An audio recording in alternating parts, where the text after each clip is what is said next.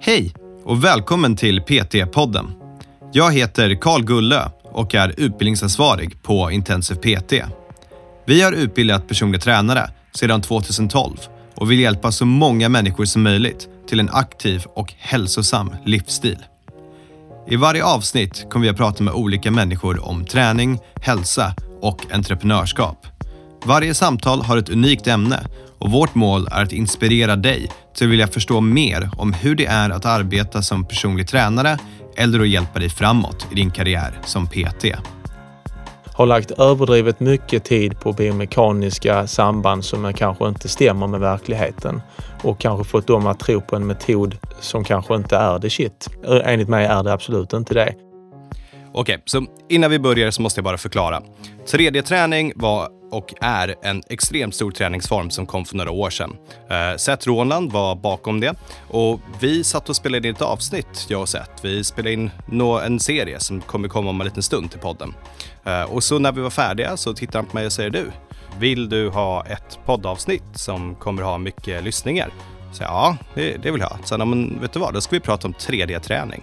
Och så ska jag berätta för dig varför jag har varit tyst om det på senare tid, vad jag tycker om det nu och egentligen vad jag har emot 3D-träning och det som jag inte kan stötta som jag en gång har gått ut och sagt.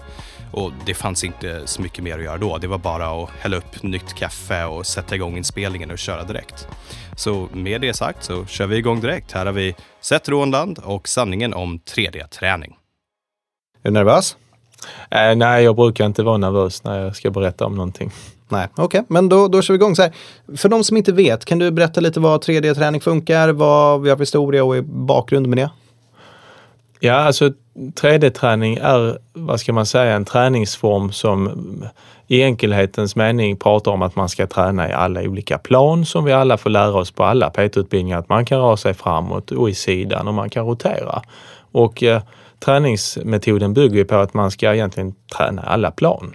Mm. Eh, och av någon anledning skulle detta vara bättre då i mångas syn än att inte göra det. Och varför eh, skulle det vara bättre då i sådana fall? Och ge mig lite exempel på övningar.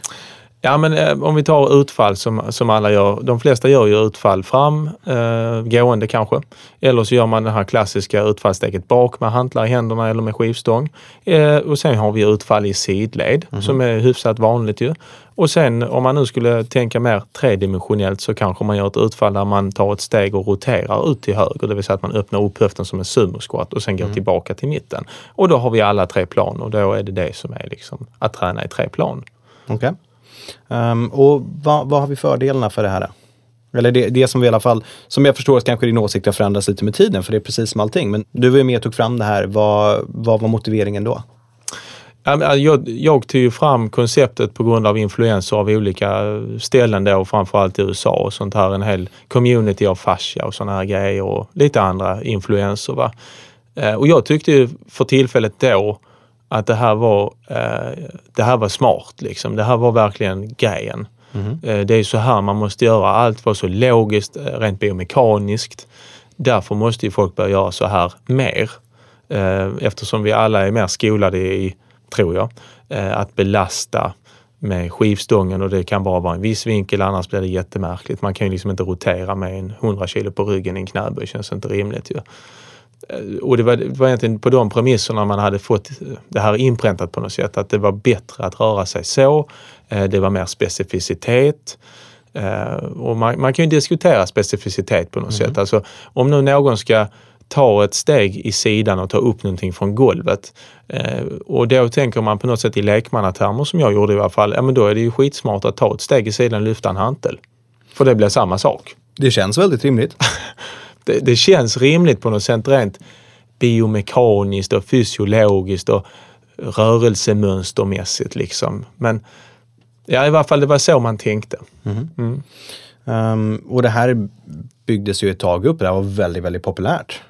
Ja, det blev oerhört populärt och, och jag tror till viss del blev det väl populärt för att det var någonting nytt som kom. Precis som när Crossfit kom eller något mm. annat nytt i branschen kom så såg man att ah, men det här är annorlunda. Mm. Och som tränare tror jag att man ibland tänker på det här, man måste separera sig från andra för att skaffa sig fördelar och visa på att jag kan bättre än andra. Mm. Uh, mm. Visst var det ni som hade mattorna?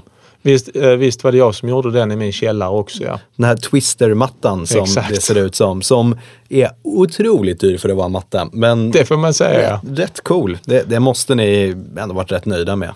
Ja, jag gjorde den i min källare faktiskt. Jag höll på med det i ett år hemma och sen eh, hittade jag då någon som hjälpte mig producera de här egentligen. Mm. Eh, ja, och det är såklart, det var en bra ekonomisk vinning i det, men det blir ju i slutändan blev det ju för mycket guruism över det här konceptet som jag inte själv kunde stå för. Mm. Och därav så är jag inte längre en del av det. Så vad, vad känner du nu när du kollar på den här typen av träning? Hur, hur har din åsikt förändrats? Åsikten eh, att det skulle vara bättre att göra den typen av träning är definitivt förändrad. Eh, eftersom jag tror inte det är någon som kan härleda att en viss typ av rörelse skulle vara mer funktionell än någon annan. För jag menar funktionell handlar ju om individen och att en rörelse ser ut som någonting man brukar göra är ju oerhört tveksamt om det har någon som helst trans. För jag menar, då skulle vi kunna säga till alla, sluta gå på gymmet om du spelar fotboll. Spela fotboll med en fotboll som väger 10 kilo mer. Ta på dig en viktväst och så bara spela fotboll så blir du skitstark. Ja, ja det, här, det här var ju en klassiker i crossfit-communityn förr i tiden när det var liksom Ja, du ska göra funktionella övningar. Okej, då kör vi repklättring. Ja. Bara, Jaha. Eller ja, då ska vi göra pull-ups. Då bara, okej, okay, för att det är någonting jag brukar göra i min vardag. Liksom. Eller muscle-up för den delen. Så nej, jag, jag förstår det resonemanget.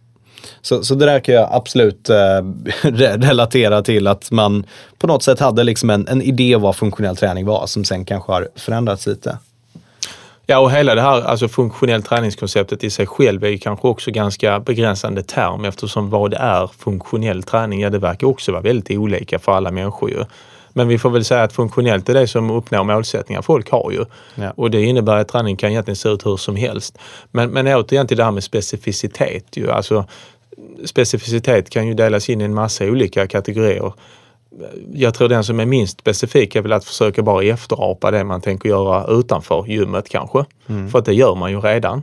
Mm. Um, så det innebär att om någon nu skulle tänka sig att ta det här steget och lyfta en ICA-påse, ska man bli bättre på det, ja men då gör man ju redan det och när ICA-påsen är tyngre så blir man bara bättre på det eller? Ja, absolut. Så det, det låter inte helt rimligt och forskningen stöttar väl inte den synen heller utan vi kan exempelvis tänka om man nu stärker upp eh, erektospinegruppen så att den blir starkare. Mm. Då har man ju större kapacitet kanske att lyfta en ekapåse i den vinkeln. Sen har vi benmusklerna, sen har vi vadmuskler, sen har vi armmuskler. Så man skulle ju mycket väl kunna köra isolerade övningar för att förbättra någons funktionella kapacitet. Det visar ju forskningen och det är ganska logiskt. Um, för det, det, blir ju komplext på något sätt när vi pratar om att koordinativa rörelser ska förbättras. Mm. För det är egentligen det nu när jag tittar utifrån på koncept att man försöker förbättra liksom koordinativa aspekter av rörelser. Till skillnad från det som vi typiskt har gjort i alla år, det vill säga stärka upp rörelser. Och, och, hur mycket vet vi om de koordinativa aspekterna, hur hjärnan funkar och allt det här och hur det funkar med hur vi styr oss? Ja, det är ju inte helt enkelt kanske det är ju inte simpelt. Så när vi går tillbaka då till din liksom, syn av 3D-träningen som du hade, som du förespråkar väldigt starkt. Mm. Eh, både för ekonomisk vinning men mm. också för att du trodde verkligen att det, det kändes som någonting du trodde på vid den tidpunkten. Ja. Eh, och nu, nu har du eh, tagit några steg tillbaka och blivit mer kritisk till det. Mm. Um, då undrar jag, är det själva träningsmetoden som du har blivit mer kritisk till? Eller är det påståenden runt omkring träningsmetoden som att det här ska vara bäst?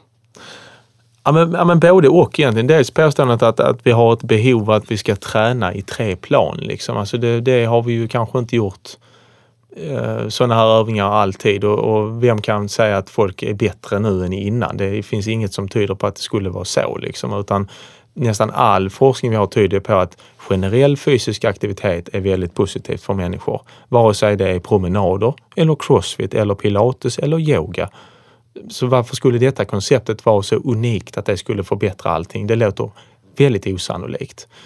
Ehm, så det stöttar jag kanske inte. Däremot stöttar jag det som kom fram med det här konceptet som är väldigt positivt. Det är ju att vi kan göra väldigt många olika övningar. Vi kan hitta övningar som passar en människa kanske bättre än de slentrianövningarna vi alla har gått igenom på våra utbildningar.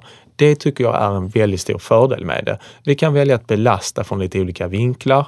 Vi kan välja att en kabelmaskin kan användas på fler sätt än att bara göra eh, bröstmuskel och biceps i. Det där tycker jag fortfarande är en väldigt bra del i det. Men att hävda att de skulle vara alltså, bättre än mycket annat vi gör, eh, det har jag mycket svårt att se. Däremot kanske jag kan se att vissa människor tycker det är roligare att göra sånt. Mm. Och då är det långsiktigt positivt för hälsan. Men jag tycker kanske inte att det har någonting direkt med prestation att göra. Så det, det, det jag hör här då, det är att det har mycket med hur det här har framförts att göra. Och jag förstår. Jag tycker också du är lite hård mot dig själv. För att på något sätt är det här branding också. Det, jag tror, det, det är ju sällan folk köper en utbildning som man går och säger det här skulle kunna funka, troligen kanske så är det bra. jämfört med det här är den bästa träningsmetoden för dig. Och på något sätt måste ju folk ändå förstå när de tar hänsyn till något sånt här att det, det bästa för mig kanske inte är det bästa för dig och man förespråkar någonting särskilt för sig själv. Liksom, för man har en vinning i att det här ska vara bättre än någonting annat.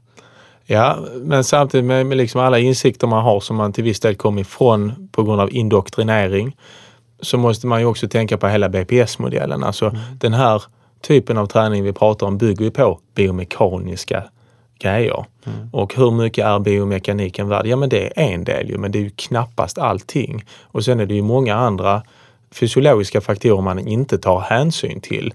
Eh, exempelvis eh, rekrytering av olika muskler, olika rörelser och sånt. Alltså här gör man ju så mycket olika saker hela tiden att det blir en väldigt allsidig träning mm. som säkert är väldigt hälsosam. Men om man är ute efter några specifika effekter får man säga att det är allt annat än specifikt. Ju. Det är väldigt icke-specifikt. Mm. Det, det, de kritiken jag skulle kunna lyfta upp från vad, vad jag har hört under min tid, det är uh, skaderisk.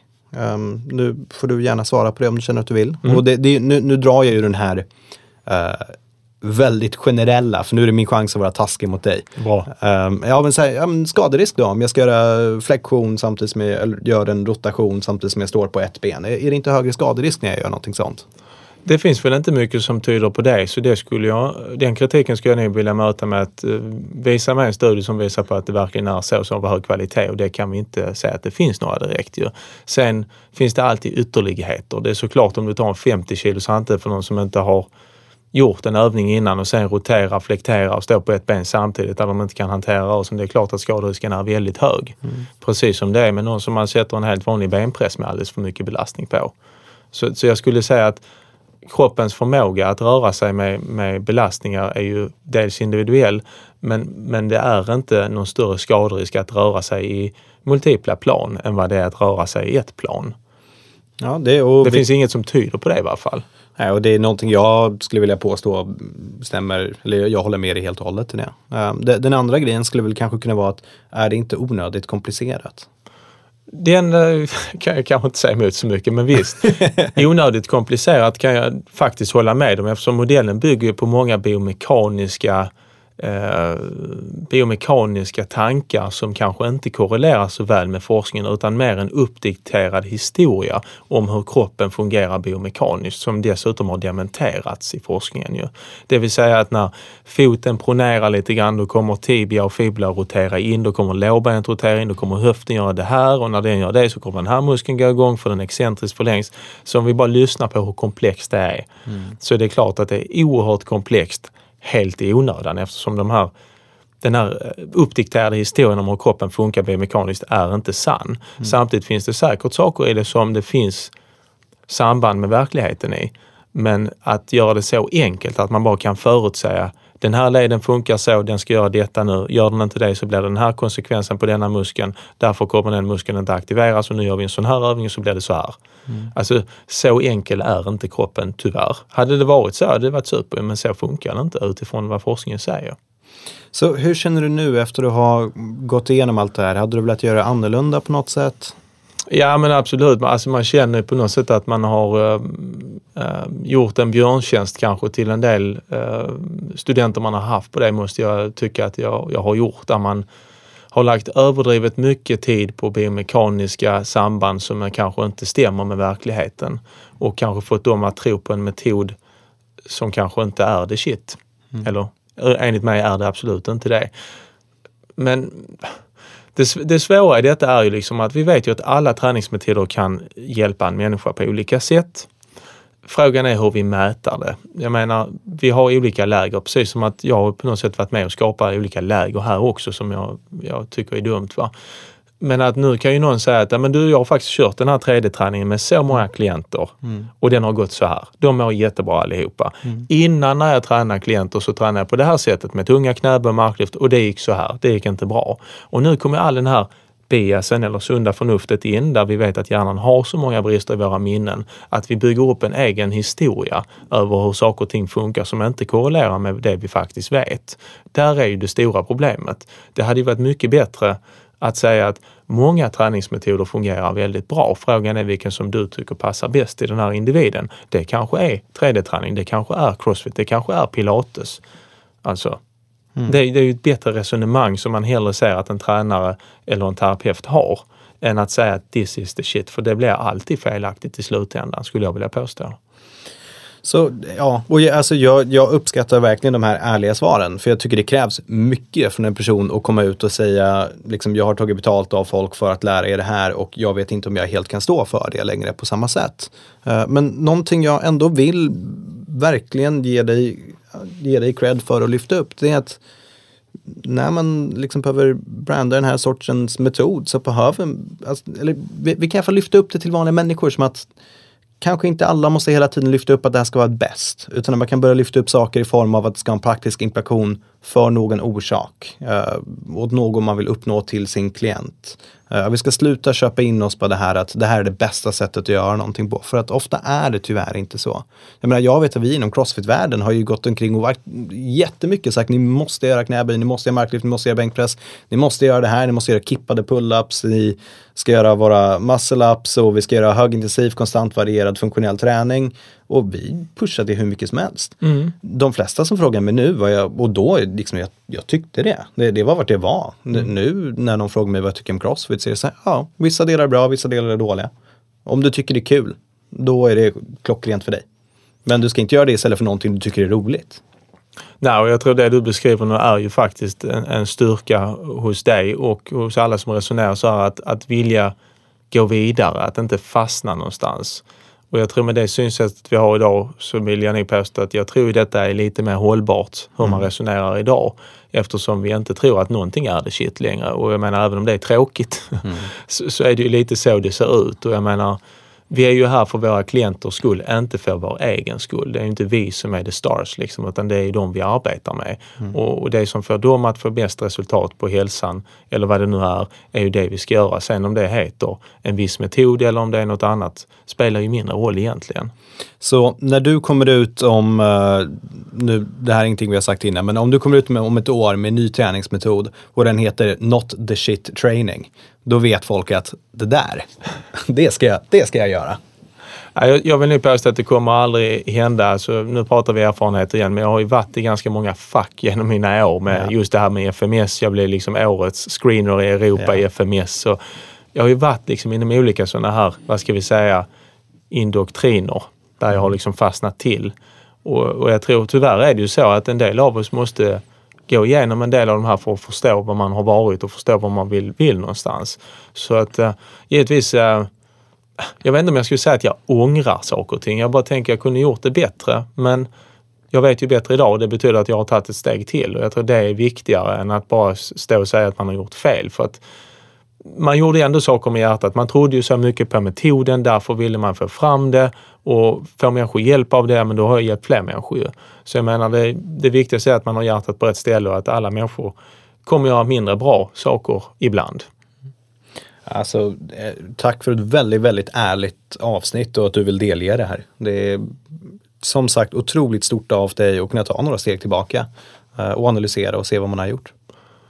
Ja, men jag menar, jag tror jag, eh, fler behöver höra det. För det är kanske fler som sitter med tankar och så vill man inte erkänna det för det kanske får en att se ut att vara i dålig dag och sånt där. Men jag menar, alla är människor och alla vill bli bättre och då gäller det att veta vad man, vad man kan göra bättre. Och kan man inte erkänna det för sig själv och för andra, då, då har man ju svårt att ta sig vidare känns det som. Ja, vi startar en ny hashtag, not the best training, it's okay. och så får den rulla på.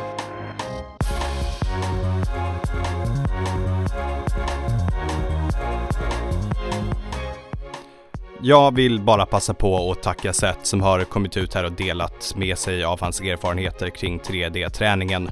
Eh, det jag skulle vilja be alla, det är att sluta vara så otroligt pedanta om vad som ska vara just den bästa träningen ute efter någonting.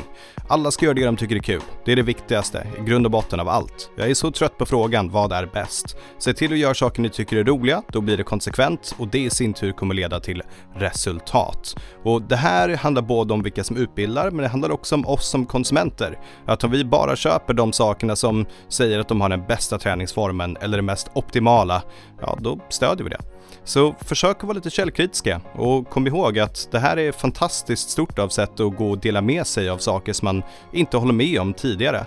Tänk om någon skulle be dig och berätta om allt du har sagt som du nu kanske ångrar. Det, det kräver mod och jag, jag är imponerad av det. Så med det sagt hörni, tack för det här avsnittet. Vi hörs, ha det bra! PT-podden är producerad av Intensiv PT. Om du vill veta mer om våra utbildningar och gå med i nätverket av framtidens personliga tränare, gå in på www.intensivpt.se. Vi har kursstarter varje månad och du kan studera helt i ditt egna tempo.